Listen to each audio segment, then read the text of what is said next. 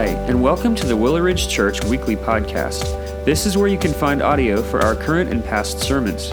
We hope that you enjoy this week's installment, and be sure to check back next week to hear the latest message. Thanks for listening.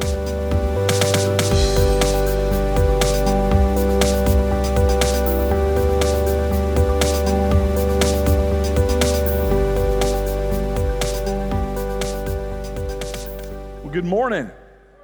Glad that you guys are here with us. If you've got your Bibles, go ahead and open them up to Luke chapter 9. We're going to start here in verse 51 in just a moment. But I'm going to tell you, it is a absolutely beautiful day outside. I got to get out in the backyard yesterday, get some work done. Um, Erin pointed out we got some blueberry bushes uh, planted near where I was working. And she's like, oh, they're starting to bud already. And so springtime is here, and I am excited. So, so here's what I'm talking about the beautiful day outside. We are so appreciative. There's a lot of things you guys could have gone and, and done today, but we're so appreciative that you're here with us so that we can celebrate and worship Jesus Christ together. Uh, if you're one of our first time guests, uh, thank you so much for being here, for, for choosing to worship with us as well this morning. And, and hopefully we, you could let us know that you're here through our, through our text messages, but also please feel free to stop by, let us know. We would love to, to meet you and speak with you on your way out. Also, I want to draw your attention. You got these cards that are on your, on, on your chairs there, and, and one of them is for our student ministry. Uh, we've got a, a, a Sunday afternoon plan for our 6th through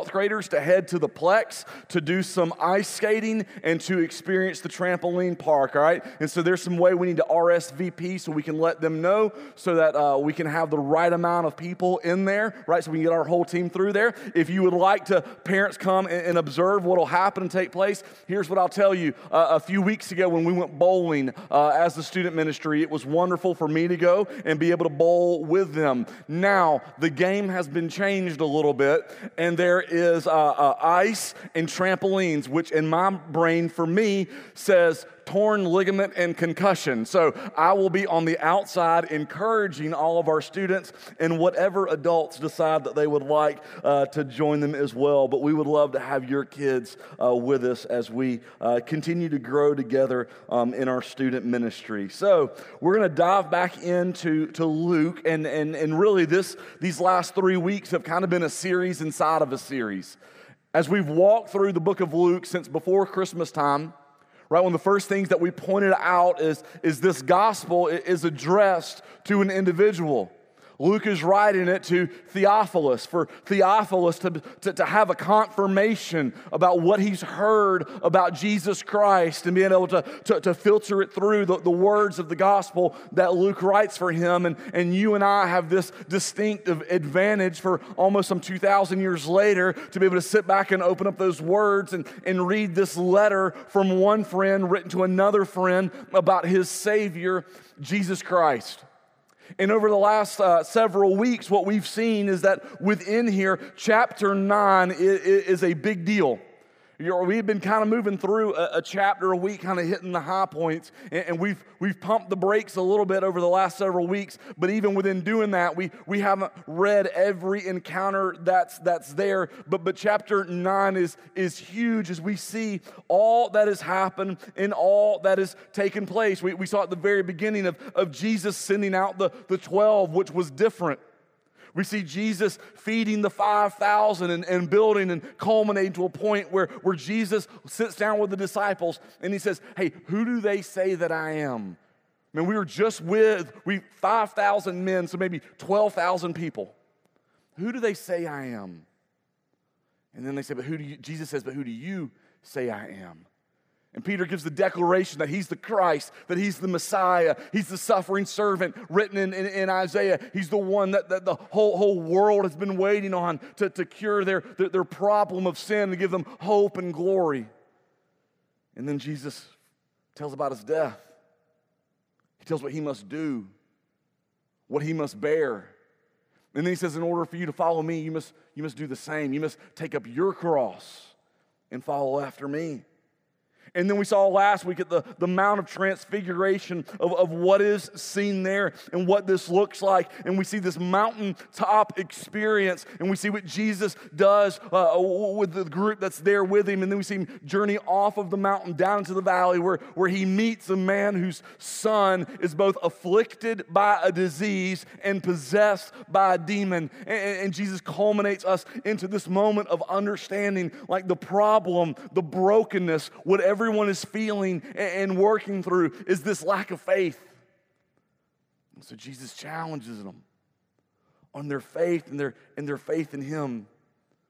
But, but Luke 9 51, this is, this is a big moment, not only in Scripture, but, but in the history of the world. In Luke 9 51, where, where there's a turning of the page to, to head to a, a new chapter of life, of what's going to happen, of what's going to take place. And, and let's read it this morning. It says, When the days drew near for him to be taken up, he set his face to go to Jerusalem. You see, Jesus had, had, been on the outskirts in the small towns, being this, this, this rabbi who wandered around with this ragtag group of followers, some in large number, some in small number. He's, he's got tax collectors and, and prostitutes, and, and those were just referred to as sinners kind of following around with him. But now, he's taken his ministry to the big city. But that's not the, the point of Jerusalem. As Jesus turns to, to turn his face to, to head toward Jerusalem, he's not looking at the lights of the city. His eyes are, are fixated on the cross. And so, Jesus, in this, it's the culmination of us understanding that in all of the things that Jesus had done, in, in God's sovereignty and in God's power, He sent Christ and He healed and he taught and he performed miracles and he built relationships, but all of it comes down to the single task of where Christ's life is pointing to of the cross the death and, and, and resurrection. And in Jesus knowing this, he, he, he turns his face and with a positioning of determination heads toward a greater depth for us to be able to see of obedience. Jesus has been fully obedient in, in everything that he's, that he's done. There's not a moment of sin in his life. There, there isn't a, a, a glimmer of, of, of moral filth found within him. But in this, what we see for us is, is this deeper layer of obedience as Jesus turns his face and he begins to head toward Jerusalem. Now, from this time moving forward, the crowds are going to be smaller, the miracles won't be as often, and his public teaching won't be as frequent. But we will see that he begins to talk more and spend more time in sending out the others to go and to proclaim and share the message. In fact, as he begins his, his journey to Jerusalem, Jesus sends out messengers ahead of him, uh, in, in the words of Scripture, to make preparations for him. So he sends them into this Samaritan village, like, get, let's get a place to stay, let's get some food, let's get everything lined up so that we can come here on our journey to Jerusalem. And as Luke talks about this, what we find out is that he was rejected. Now, Jesus wasn't rejected because of a message, because of a miracle, because of any of these things. Verse 53 tells us that they rejected him because his face was set toward Jerusalem. So the, he's clear. He's making it known to everyone this is where I'm heading. And so this Samaritan village rejects Christ because of the mission he came to fulfill. They didn't understand. They, didn't, they didn't know what was fully going on. You see, the, the Samaritans, they were considered during their day second class citizens. And in fact, a lot of people thought, right, like I'm a dog lover, right, but this is from custom, from tradition, that Samaritans were, were lower than, than dogs. And so these Samaritans, they were viewed this way because they weren't considered ethnically pure. They were a mixed race people, so they weren't considered as, as good as others, especially by the Jewish people. And so here what they, they see is, is there's a Jewish man who is coming into our city, who is headed toward Jerusalem. And this Jewish man, we know that he is a rabbi. So they begin to line the boxes up of what we don't like. We don't like Jewish people because they don't like us. We don't like the Jewish faith because the Jewish faith rejects us. And the focal point of all of these things is Jerusalem. Strike one, strike two, strike three. Jesus, you're not welcome here.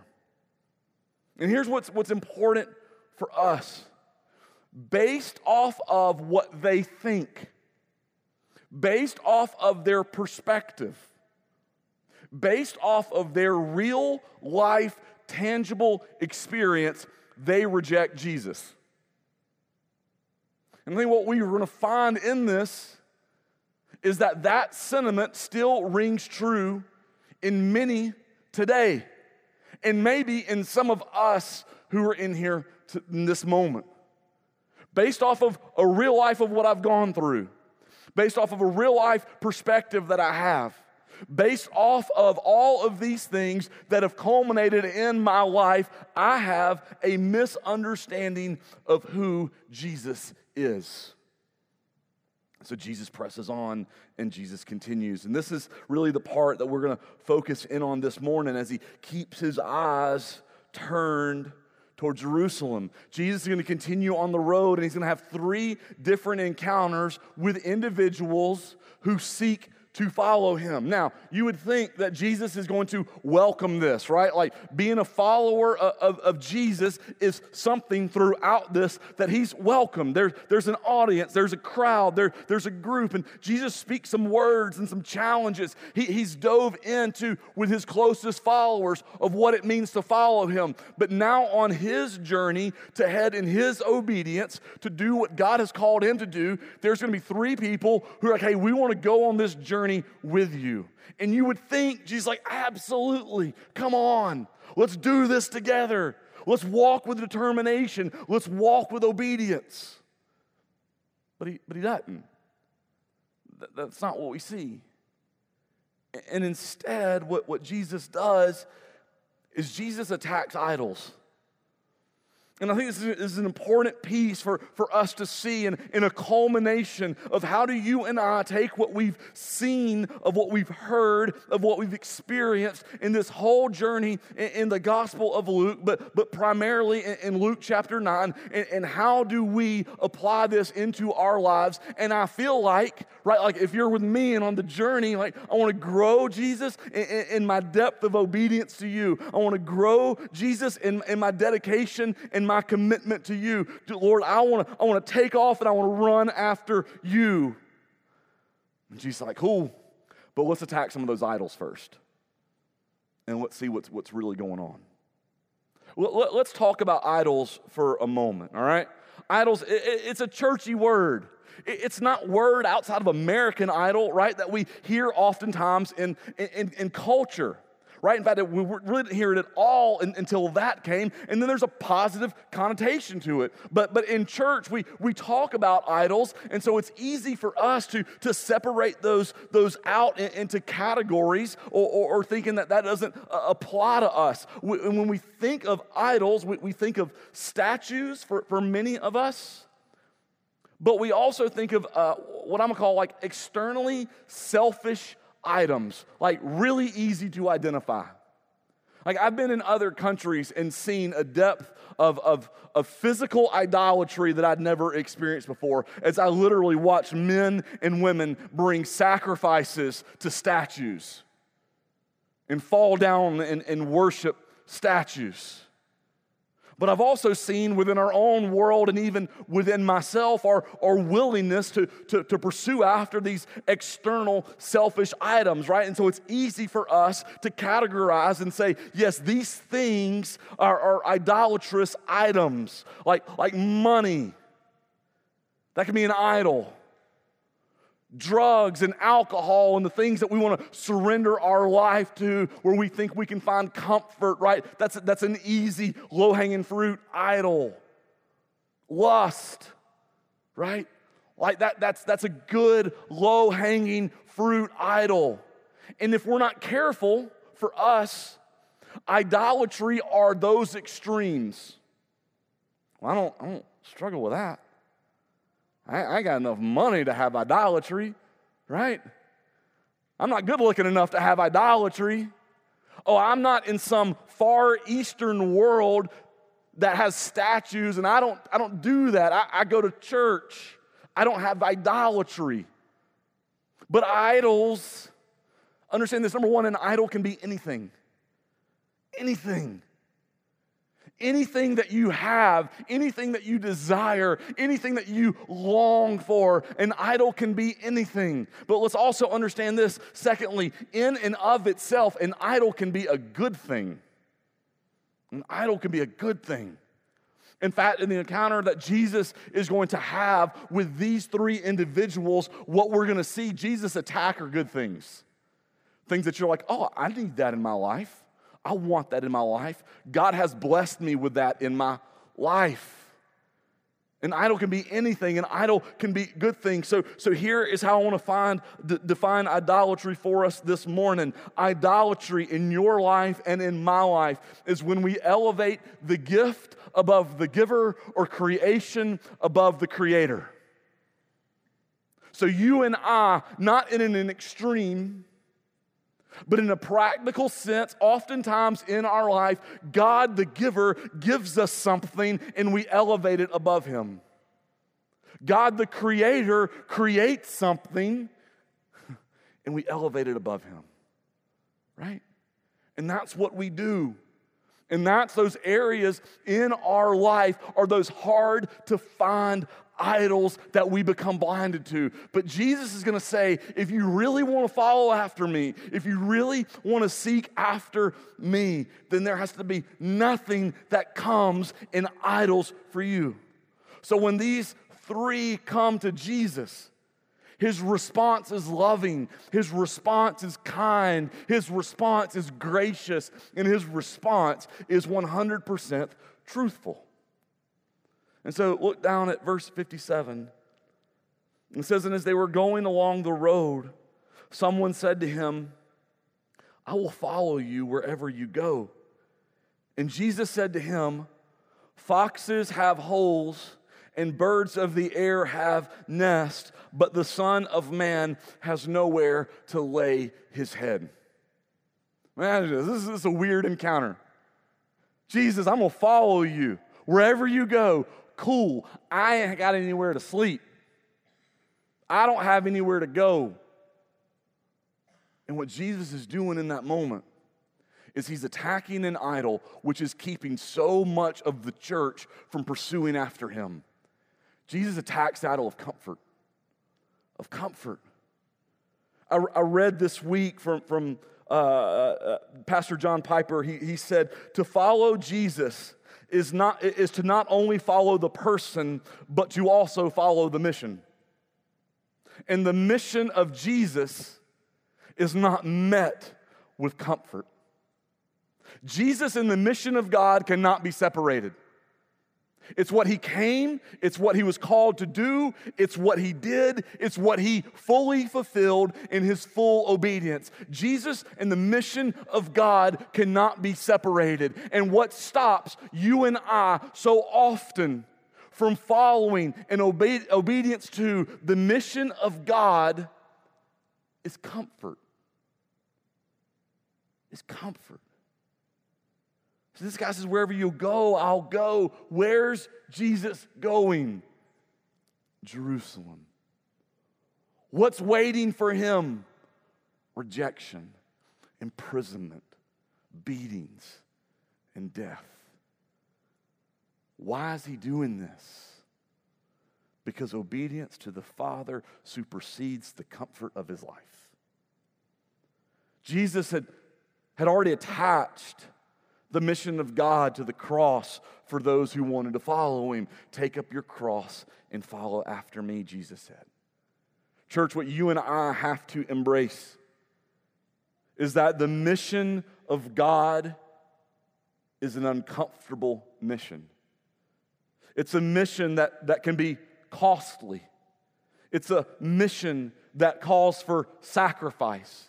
It's a mission that can hurt both physically and emotionally. But in order to fulfill the mission, where we move from a mindset of comfort, we begin to embrace a mindset of satisfaction that is found in Christ and in Christ alone. And so none of these things matter. Do I want them? Yes. Do I enjoy comfort?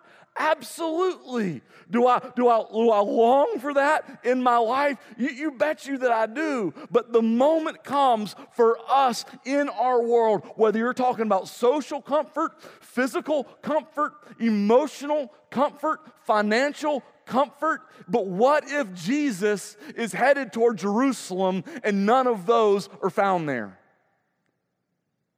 And he says, but if you want to chase after those things, then, then you can't be on this journey with me.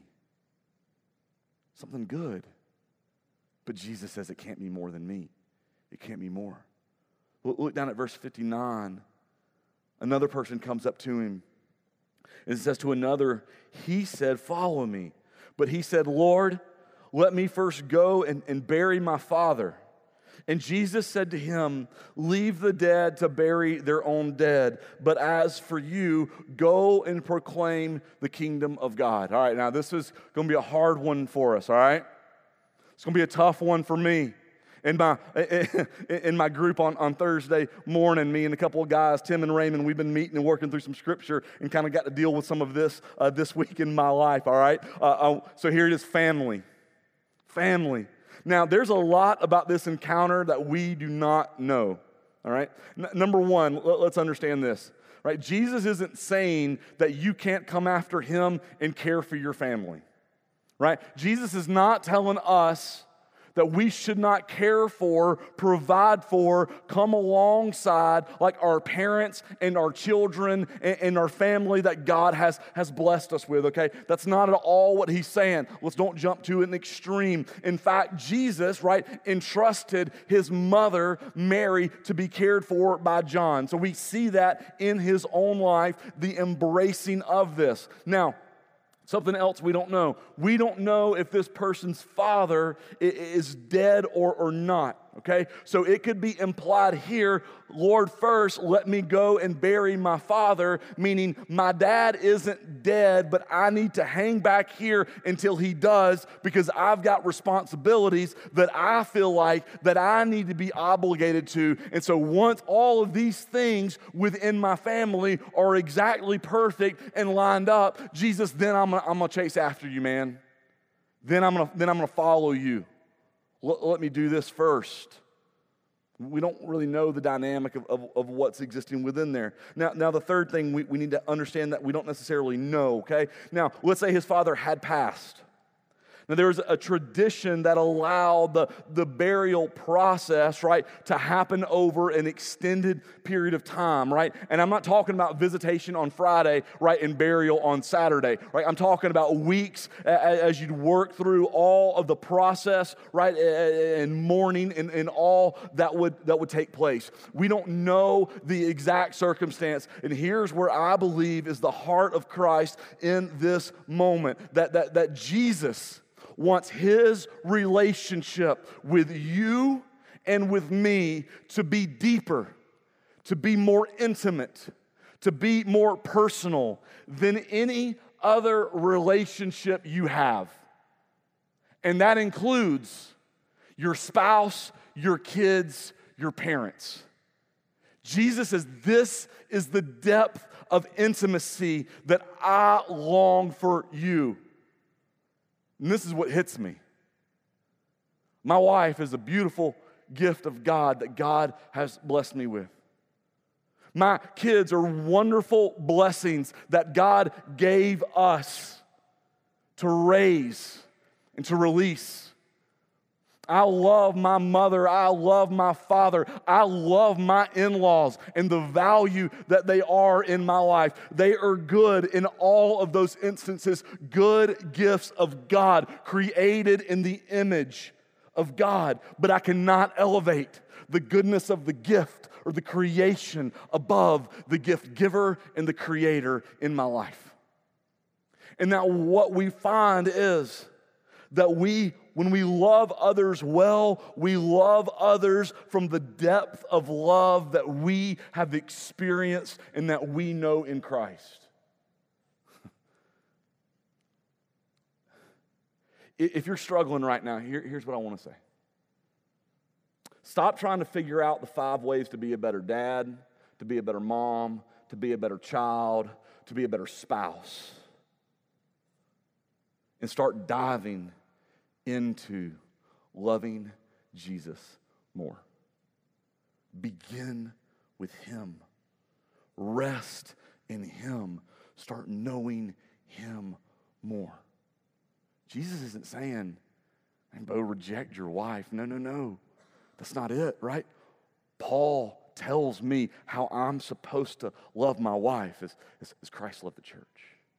We know about the precious gift that children can be. We know about how we model care as we care for those who are older than us. We know what this looks like. But Jesus is saying, hey, hey, the depth of the relationship of love, it's got to begin, it's got to rest in me, and this is where it is. And now I know for a lot of us, this is hard. But where have we elevated the gift above the giver?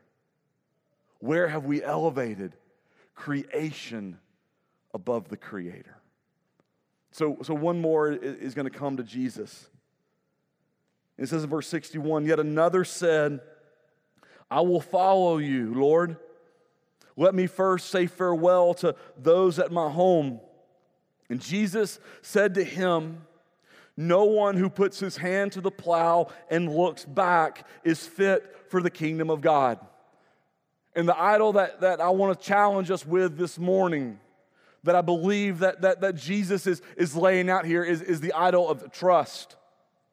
Is the idol of trust. What this person said, let me first go and, and, say farewell. Let me take care of everything that needs to be done in my past so that I can take off and, and go with you in the future. And Jesus says, No, no, no, no. Like, here's what has to happen. If you're going to follow after me, you have to trust and you have to follow me. And then Jesus gives a farming illustration. He says, No one who puts his hand to the plow and looks back is fit for the kingdom of God. Now, I don't know about you, but, but I've never worked a plow, all right? Anybody in here, like a handful, maybe? Maybe, there we go. We got one. We got Bruce has done that, right?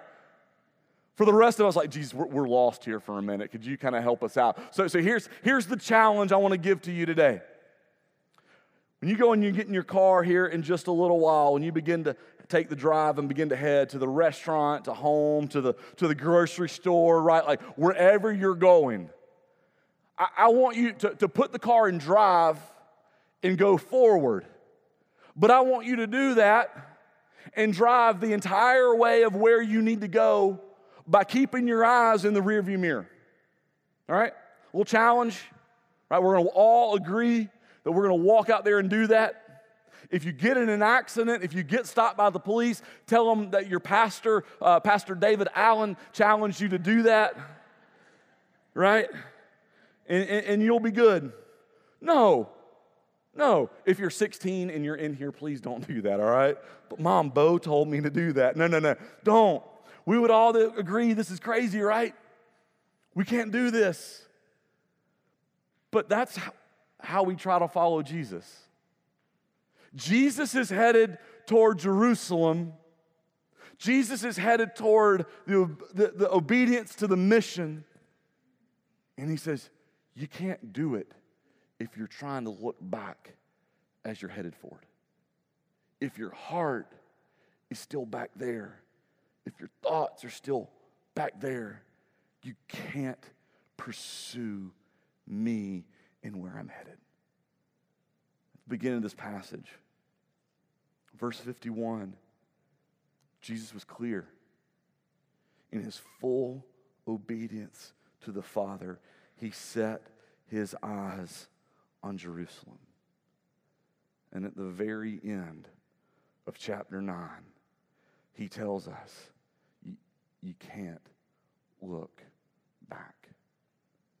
And in that, he attacks our trust. What do we look back on? What we know, what we've obtained, what we've experienced. And in looking back, we lean in and we trust in ourselves. For so many of us, trusting God is difficult. The conflict of faith that we have comes in conflict to what we know. It comes in conflict of what we've experienced. It comes in conflict of what we've gone through. So receiving Jesus for us is difficult. And we find that we're a little bit more like those Samaritans in that village than we thought. But but he, he's a Jewish man. I know how he feels about me. But but but he, he's he's he's attached to this faith and I know what this faith, what I've heard it says about me. He, but he's, he's in that place, and he's headed to that place. And I know, I know what that place symbolizes for me. And so, because of what they hold in the palm of their hand, of what they know, of what they've experienced, of what their perspective is, it causes them to completely miss out on an encounter with Jesus.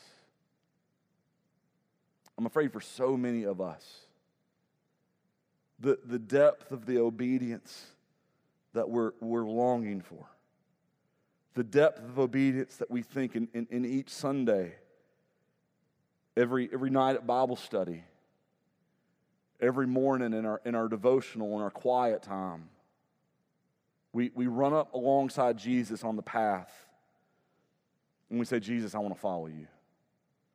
he says, but if, you, if you're going to follow me, I'm headed on the mission. And I'm going to need you to lay aside those idols. I'm going to need you to lay aside the gift that you've elevated above the giver, the creation uh, uh, above the, the creator. And I just need you to follow after me. You know, we're going to find out in, as we read through where that road goes and the journey that it'll take. But for so many of them who were following Jesus during that time, they're clueless. They're just walking after their rabbi. But do you remember what I said at the very beginning? The crowd's going to get thinner. Fewer and fewer are going to come running up to him. Less and less the, the, the mission is, is going to be embraced. And more and more people are going to pursue after him. But Jesus is on the road to Jerusalem. As we close up this morning, I want us to think about where we are on that road. And I don't know where you are. I don't know the experiences that you've gone through. I don't know the perspective that you have. I don't know your trust issues, but I've got mine.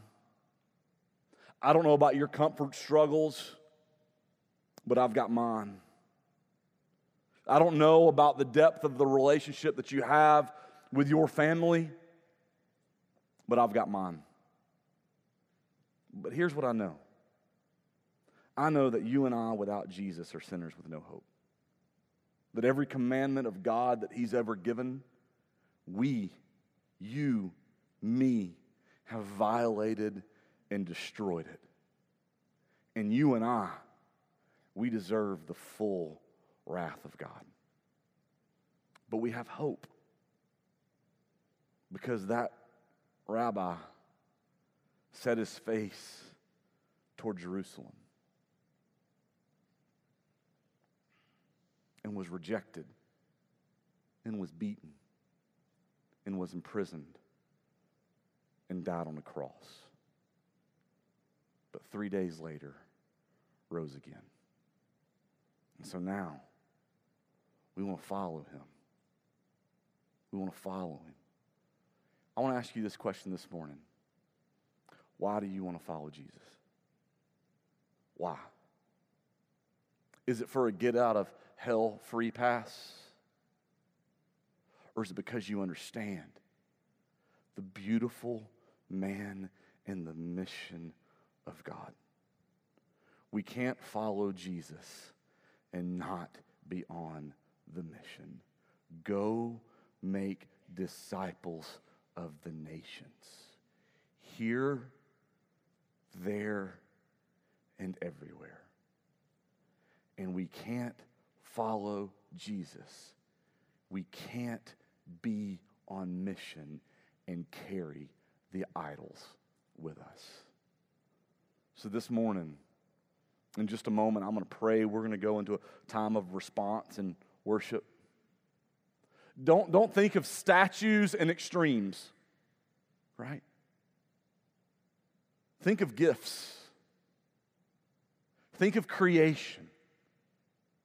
And I want to ask you this. As, as my prayer for you in my office earlier this morning was, Lord, reveal to us the gifts that have been elevated above the giver. Lord, open our hearts to the creation that we've placed on the throne that should be for the Creator in our hearts. And so, as we respond to Him, would you listen to the Holy Spirit in your life? And would you be willing to lay down and say, Jesus, yep, Jesus, yep, yep, push them all out of the way so that I can follow after you.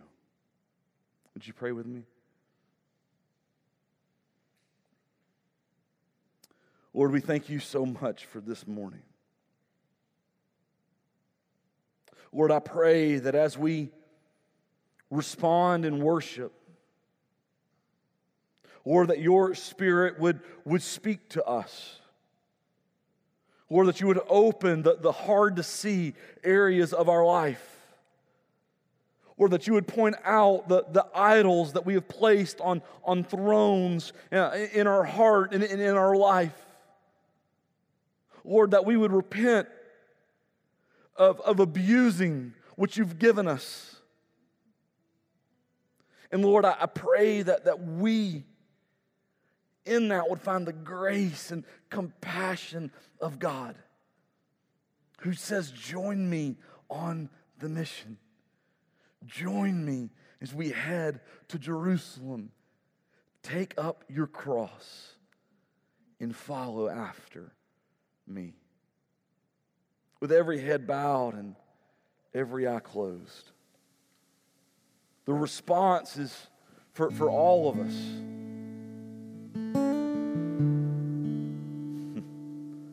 Been, a, it's been a tough week to get to go through this in my own life, my own heart. But can I tell you, the process may be tough, but the result is sweet. And it is good. And it grows in a, in a depth of love for Christ that renews. So this morning, maybe it, maybe it, are, maybe it is for you statues and extremes. but maybe it's it's not. Pray that God would make the gray areas of your walk black and white. Lord, speak to us, convict us, draw us in only how you can for your praise and for your name. It's in Jesus' name we pray. Amen. I'll be back at the back. If you'd like to talk, if you'd like to pray. The altar is open. Would invite you. Maybe, maybe you feel like the Lord is saying, no, bring it, bring it right down. Bring it down in front of everyone. Lay it down at, at the foot right now. Surrender it.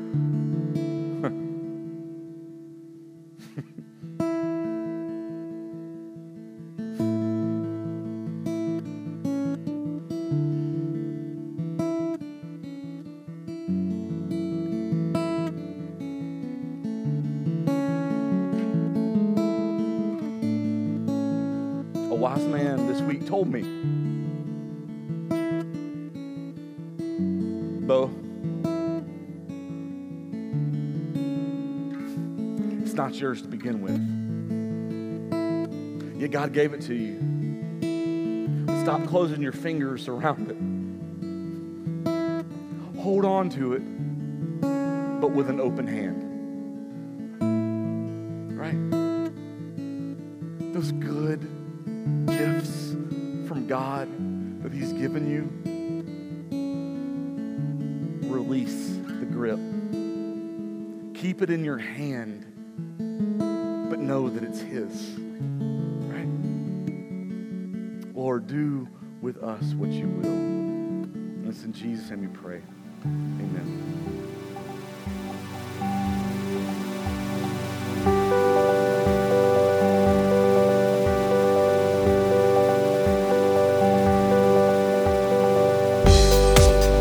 Thanks again for listening to the Willow Ridge Church Weekly Podcast. We hope that you enjoyed listening to this week's message. If you'd like to learn more about who we are or explore additional resources, visit us online at www.willowridgechurch.com or by searching for Willow Ridge Church on Facebook and Instagram.